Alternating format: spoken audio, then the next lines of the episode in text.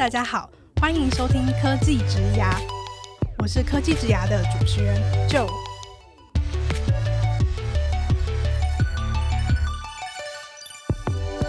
科技职涯是由 Cake Resume 制作的广播节目，我们将会邀请在科技、数位等不同领域的工作者来分享他们的职牙故事和个人观点。一起来听听这些精彩的分享吧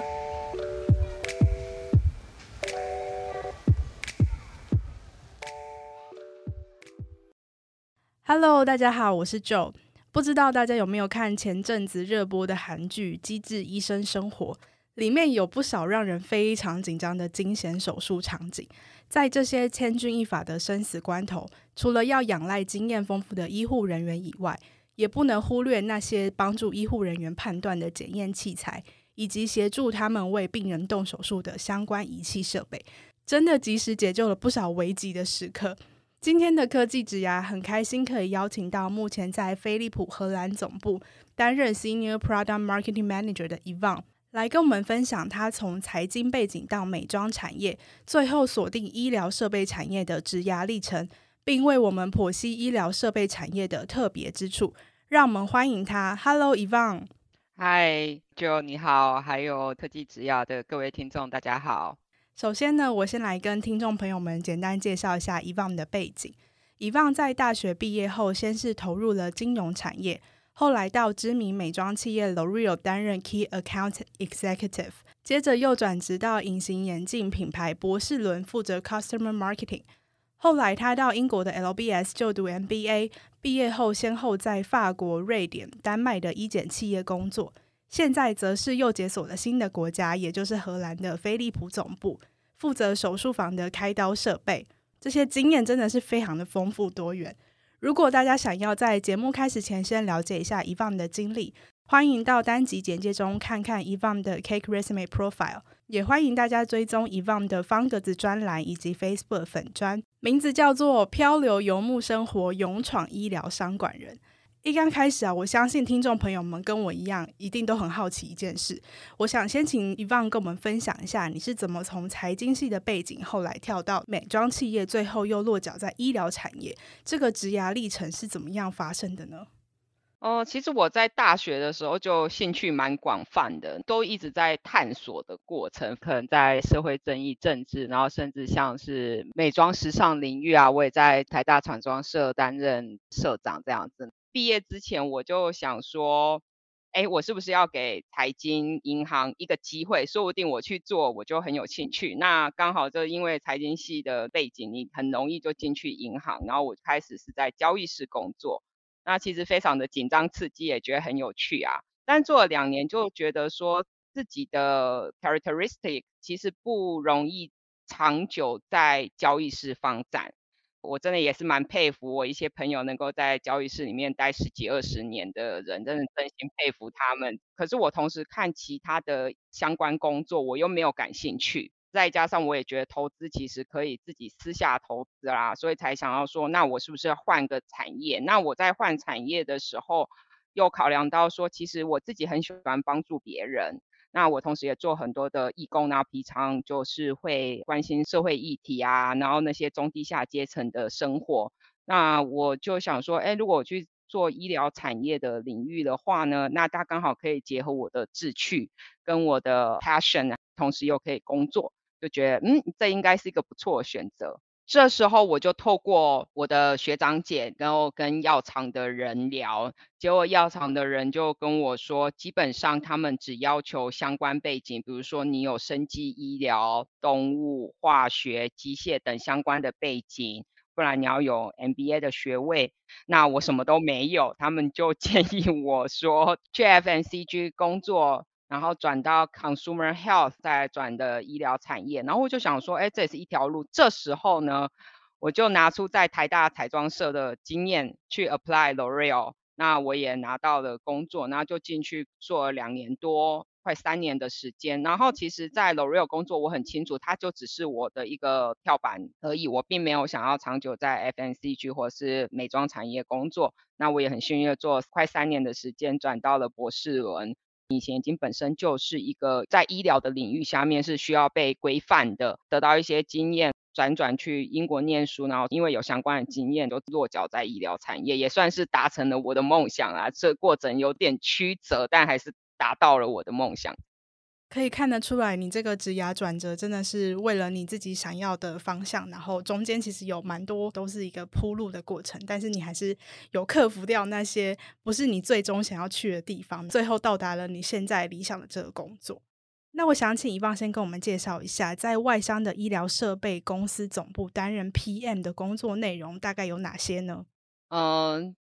就是工作的内容齁，其实看各个。公司的 set up，但是不外乎的话会有 upstream marketing 跟 downstream marketing。那 upstream marketing 的话，就是说从了解市场的需求、市场未来的发展、研发相关的产品，就是 new product development，一直到 new product introduction or new product launch into the market。那在下游的部分，可能就是针对你 existing 的 products 呢。 再怎么 engage with the current customer 啊，然后 explore the new opportunity 啊，你要做什么更下游端的，比如说做什么 campaign 啊，promotion 啊，给我们的 customer，这是一大块。那另外一大块当然就还有你的 product roadmap。未来的产品 portfolio 的样子，以及 product life cycle management，就是你的产品的上面，比如说你一个产品开发一直到它的下市，然后你现在的产品它有 end of life 的 cycle，这些其实都会包括在里面。主要工作内容大概就是这些这样。那这份工作会需要哪些技能呢？其实就是你网络上找一下 PM 的核心技能，不管是科技业或者是医疗业，大概都不出这些范围啦。然后那些范围，我可以说是说，第一个你要有具有市场分析的能力啊，能够了解市场的趋势啊与竞争对手啊，还有就是商业模式 business model 啊，那你也要有具备有商业数据分析的能力。那你要同时也可以做 the voice of the customers。还有 focus group 啊，interview 啊，with the key users or interview with the key opinion leaders，这些 input 的话呢，会有帮助，你可以了解未来要研发什么样子的产品。然后呢，因为你能够了解和分析使用者的需求，就转换为产品功能的设计。接下来就是怎么跟你的 R&D team 可以做出产品开发的流程，然后你要考量到 user design 啊，user interface 啊，就是那种使用者的经验设计。最后一项当然就是 interpersonal 跟 communication skill，就是沟通与团队合作的能力啦。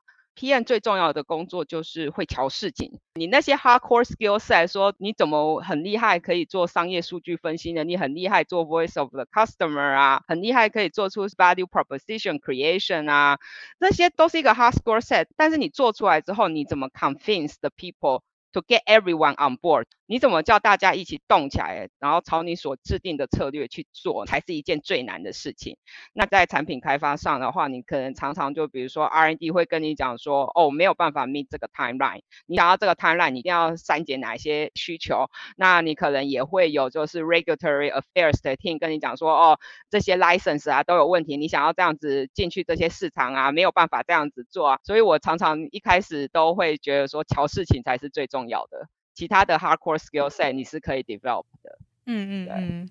那你觉得身为外国人，或者是身为台湾人，在这个产业里面有什么样你觉得可以掌握的优势吗？身为一个外国人，然后来自亚洲的话，就是带给 team 呢不同的文化思考啊。你可能对于市场的了解啊，其实跟于比如说欧美市场的了解就有很大的区别。然后我觉得是 bring the diversity to the team 嘛。这是一块，然后再一块的话是说，其实台湾的教育还有社会的氛围哦，我们的数理能力或者是说对商业的敏锐程度呢，其实是相对高的。你要是能够把这些 business sense 啊带入，就是说哦团队里面的话呢。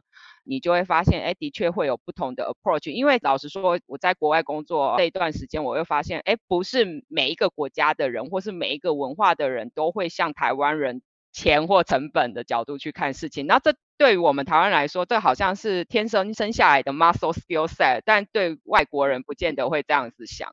那你再从钱或是从数字出发的这个思维，在目前的工作或是你以前在其他国家的经验当中，有跟其他的同事发生什么样的火花吗？倒是也没有到火花，只是会觉得说讨论的当中，我觉得我自己像是一个外星人这样子，在讨论这个产品，engage with a key opinion leader，他有什么的 clinical benefit 的时候，然后对于病人、对于医生、对于医院有什么好处的时候呢，一直讲讲得很开心，我就会一直想说，可是这个 return of the investment 到底是什么？怎么样能够 generate revenue？不见得是文化上的差别，有可能是因为我的 education background 的关系，因为我是来自于就是商管的训练，他们可能都是医疗相关的背景或者是化学背景，所以他们想的就是说这些很 technical 的东西啊，这些医医院的部分，我想的反而是像 return of the investment 的状况，哪一个是最赚钱，哪一些要做 priority 这样。那商管背景对于你的角色来说有什么样的帮助吗？我觉得是有啊，有蛮大的帮助。我觉得它甚至是我的 differentiator，我的跟别人不一样的地方，所以我被录取了。我们的产业塞了很多的，比如说化学、医疗、生物、生科、医检的背景，他们在想 business 的时候就不会想得这么的全面。At the end of the day，所有的公司其实都要赚钱，所有的公司都需要 achieve the growth，achieve the revenue。我可以在团队上的话，就可以有办法做 business case 的部分的话，我不需要说这么多 finance partner 帮我们看这么细的部分，因为我自己就可以做一些了嘛。然后呢，我在想 market trend 啊，就是未来的市场的需求，甚至说我也可以直接跟客户沟通，然后呢，怎么样知道他们最想听的 sales talk，因为那东西其实是需要。练习，或者是说天生你就有这些 skill set，才有办法 promote the product。因为不然的话，就好像其实很白的嘛，大学教授可能有些就是很很会做研究，但是不会教书这样子。那一样在我们这个领域，就会也有人就是很会发明产品，但是不会卖这样子。然后刚好我就是可以跟他们成为互补这样。那我想请 Yvonne 跟我们分享一下，因为科技职涯很多听众啊，可能都是数位产业或是科技产业的背景，想请你跟我们剖析一下医疗设备产业有什么样的特性呢？跟科技业比的话呢，就是慢。你要是三年能够出一个小的 feature，小的一个产品的话，我们都觉得很快，因为可能一个产品的 life cycle 可能长达十年的也有这样子。那因为投资成本很高。小小的一台设备，它可能就是上百万美金，所以你也没有办法像科技业，就是说我来做 pilot test test and run，没有办法，因为你投下去的成本就很高，所以你每一个分析研究都要很谨慎。当然，它还有慢的原因是说，因为我们是受限于法规，我们要考量到 patient safety 跟 patient outcome。Patient safety always the most important things，就是你完全不能够有承担任何风险，说哦，反正这只是一个百万分之一的机会，很极少，它还是 individual 的个体嘛，所以你其实会变得很相对谨慎。那从政府的部门，它也会制定很多的流程，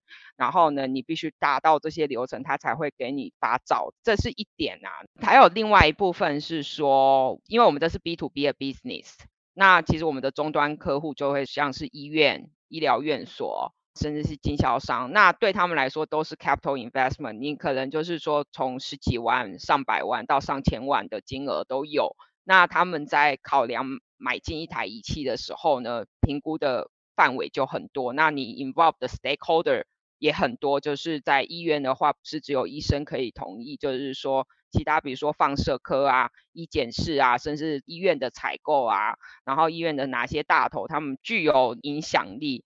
甚至是说 user 到底是谁在使用，他们的 user needs 也都要考量，所以有很多的 stakeholder 在里面。不像说我之前在 F N C G 在 L'Oreal 的时候，比如说我要铺货进去家乐福啊，进去屈臣氏，基本上你就是跟采购谈一谈。然后了不起就是采购老板，然后有时候他们的 president 会来关心一下这样子，所以我觉得他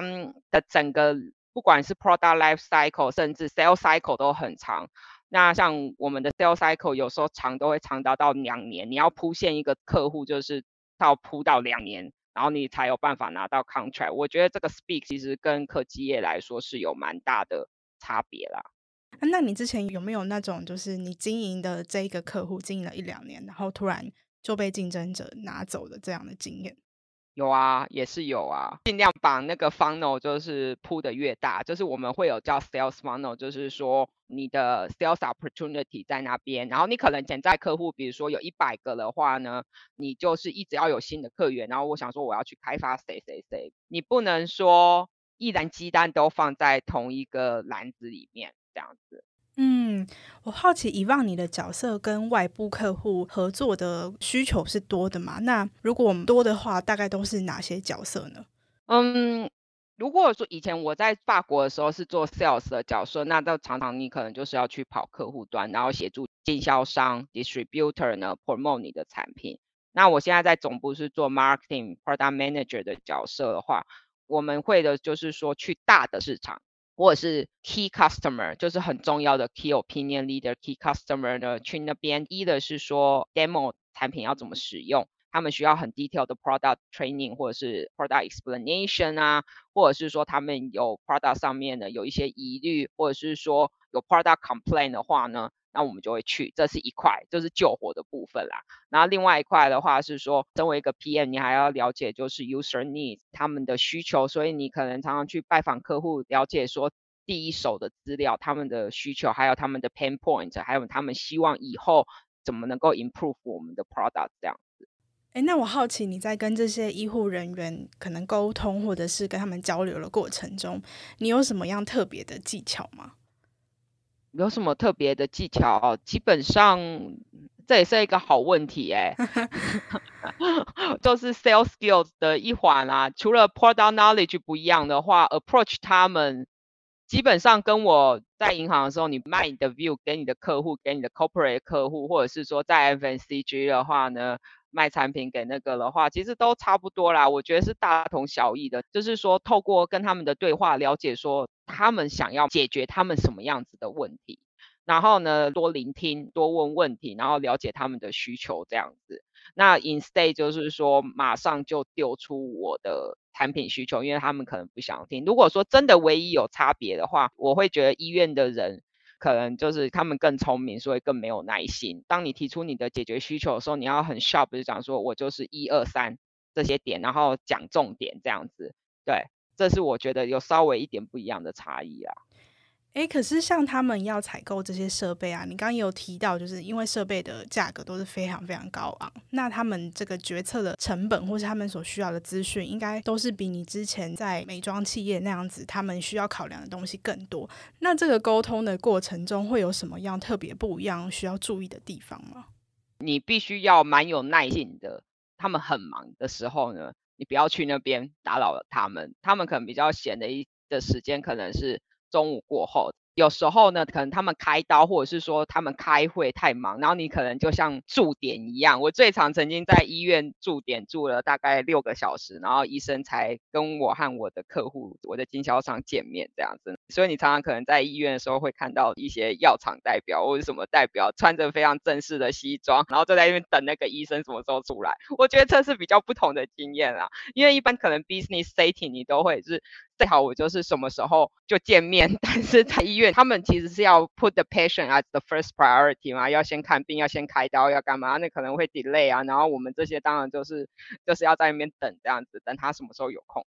嗯嗯嗯。所以电视剧里面演的那种医生，真的突然接到一通电话，然后他可能就去忙可能一个手术，然后几十个小啊，几十个小时太夸张，可能几个小时、十几个小时都还没有出现，这都是很正常的。对对对，或者是说，呃，lab director 啊，或者是 radiologist，他们就很忙。然后呢，他可能碰到你的时候，你会觉得说他是蛮没有耐心的。他就是只给你五分钟到十分钟，那基本上就是一个 sales pitch，很快。你可能就是这时候要改变一个策略，就是说我今天来我的目的是什么，然后我们提供怎么样子的 solution，那诶你们可以参考一下，这样就走了。所以其实没有像一般正规的是说给你我们九点到十点见面，然后我们九点到十点就是好好的讨论，不是这样子啦。嗯嗯嗯。聊完了担任 PM 这个工作日常之后，接下来想请一旺跟我们聊聊在总部工作有什么特别的地方。我觉得在总部工作，尤其在汪商总部工作，最特别的地方是你会 involve，然后你也会真的实际参与在新产品的开发上面。因为如果你是在外商的分部的话，基本上你就是收到总部说的什么产品，你就是要推这样子的产品，或者是你决定不推，你没有什么决定权在新产品开发身上。然后我觉得在总部的话呢，第一个你可以就是说。如果你觉得产品不好，或者是说未来的 trend 需要什么样的产品的话呢，身为一个 PM 在总部的评论的话，你就会真的是 being instrumental in developing the new product and feeding the user needs and the requirement product specification 这部分。所以这个部分你在总部的 PM 的话，你做的也会是一个很 long term 的 planning 这样子。那我也是觉得说，哎，这个就是会蛮有趣的啦。第二个部分的话，在总部工作，你可能就是 focus 的会是在很大的市场。那有时候小的市场，就是从总部的角度来说，它的 business revenue 就没那么大，你可能就会被 down prioritize。我觉得这是在总部工作跟在分公司工作很不一样的部分。然后当然在欧洲总部工作的话，你会跟当地的人，还有欧洲，然后甚至还有其他国家的人才，印度人啊，然后就。蛮有趣的一个 cultural interaction 在那边。嗯嗯嗯，那如果是在分部工作的 PM，他们做的事情会是什么？这是一个好问题耶，因为他们还是要做很多，就是 marketing campaign、marketing promotion 啊，engage with the local key opinion leader，我们称为 downstream marketing，他们都是需要做的。他们也是要做 customer segmentation，找出哪一个是适合的 customer segment，然后 persona 这些都要做。然后我在总部的话，虽然是做 marketing，那我可能我在 marketing campaign 的部分的话，就会做的是比较 generic 的、比较广泛通用的，是可以适用于全世界大部分的市场。customize 到 local market，那就是 local PM 在分公司 PM 该做的事情。我在总部我没有办法 customize 这些大的市场，你知道吗？可能 customer 像美国、中国这些很 specific 的。我们会比较投入啊，但是你说像台湾、纽西兰这种小比较市场的话，那当然就是 rely on local PM 做出 customized 的 content 在那边。那我好奇，就你的观察，这个职位通常会有怎么样的 career path？嗯，PM 的话，继续做上去，你可以做 product management 的 director。接上来再继续做，可能是 VP of Marketing，oversee 的 marketing activity 啊，还有就是 downstream marketing 啊，upstream marketing，even marketing analytics 的部分。你也可以做 portfolio marketing，不只是一个 product range，可能是好几个 product range，然后呢，成为一个 product portfolio solution 的一个 marketing 的角色这样子。那你自己又有什么样的规划？就是 marketing 的 field 上面继续做，但是 marketing 就主要就是可能是 generic marketing 或是 product marketing 的部分继续往上爬，然后带一个更大的团队这样子。至于我很清楚，就是 marcom activity 我是不没有办法碰的。嗯，为什么呢？因为 marcom 基本上它很要求英文写作的能力，甚至不要讲英文写作，你 local 的 PM 的 marcom 你都要很讲求中文写作的能力。我自认为我写作能力没有很 creative。这样觉得自己可能写不出很 attractive 的的 campaign，我可以制定一个大的方向，我想要传达的 message 是什么？可是真的一字一字交给专业的人才来做这件事情好了。其实 PM 当他在做 downstream marketing 的时候，他会跟 marcom 做很 close 的 work。那 PM 的角色就是传达非常 crisp and clear 的 message，它的 value proposition 是什么？所以通常是一个 bullet points，我想要传达的讯息是什么？Marcom 的人呢，会把内容生出来，所以你把它想的是说，PM 是生骨架，Markom 是生肉，然后你之后就会产生有血有肉的一篇文章，或是讯息 campaign 这样。很多人听到我在做 marketing 的时候，都一直会马上想到就是 marketing campaign 这个部分。然后就会怀疑自己的英文能力或者是语文的能力，那部分就有专责的 marcom 在负责，就是身为 PM 在做总部做 marketing 的角色。其实我不认为会受限到语言的这一块能力，因为其实你要传达的是一个讯息 message，所以讲求是你的 logic 的部分，还有你的 strategic 的 thinking，这也都不受限语言上的限制。哇，今天这集真的是让我大开眼界，完全印证了什么叫做隔行如隔山。我相信我们的听众应该很多人都跟我一样，比较熟悉软体产业这种快速啊、敏捷的步调，而且对于开发产品的文化，可能是 MVP 或是小步快跑等等。可是，在医疗设备产业却有很明显的不同。我承认就是隔行如隔山。像我去看软体产业的话呢，除了就是 PM 的 core skill set 我可以了解，然后 user interface 可以理解，可是，在更细节，我会觉得说，嗯，步调好快，好不一样哦。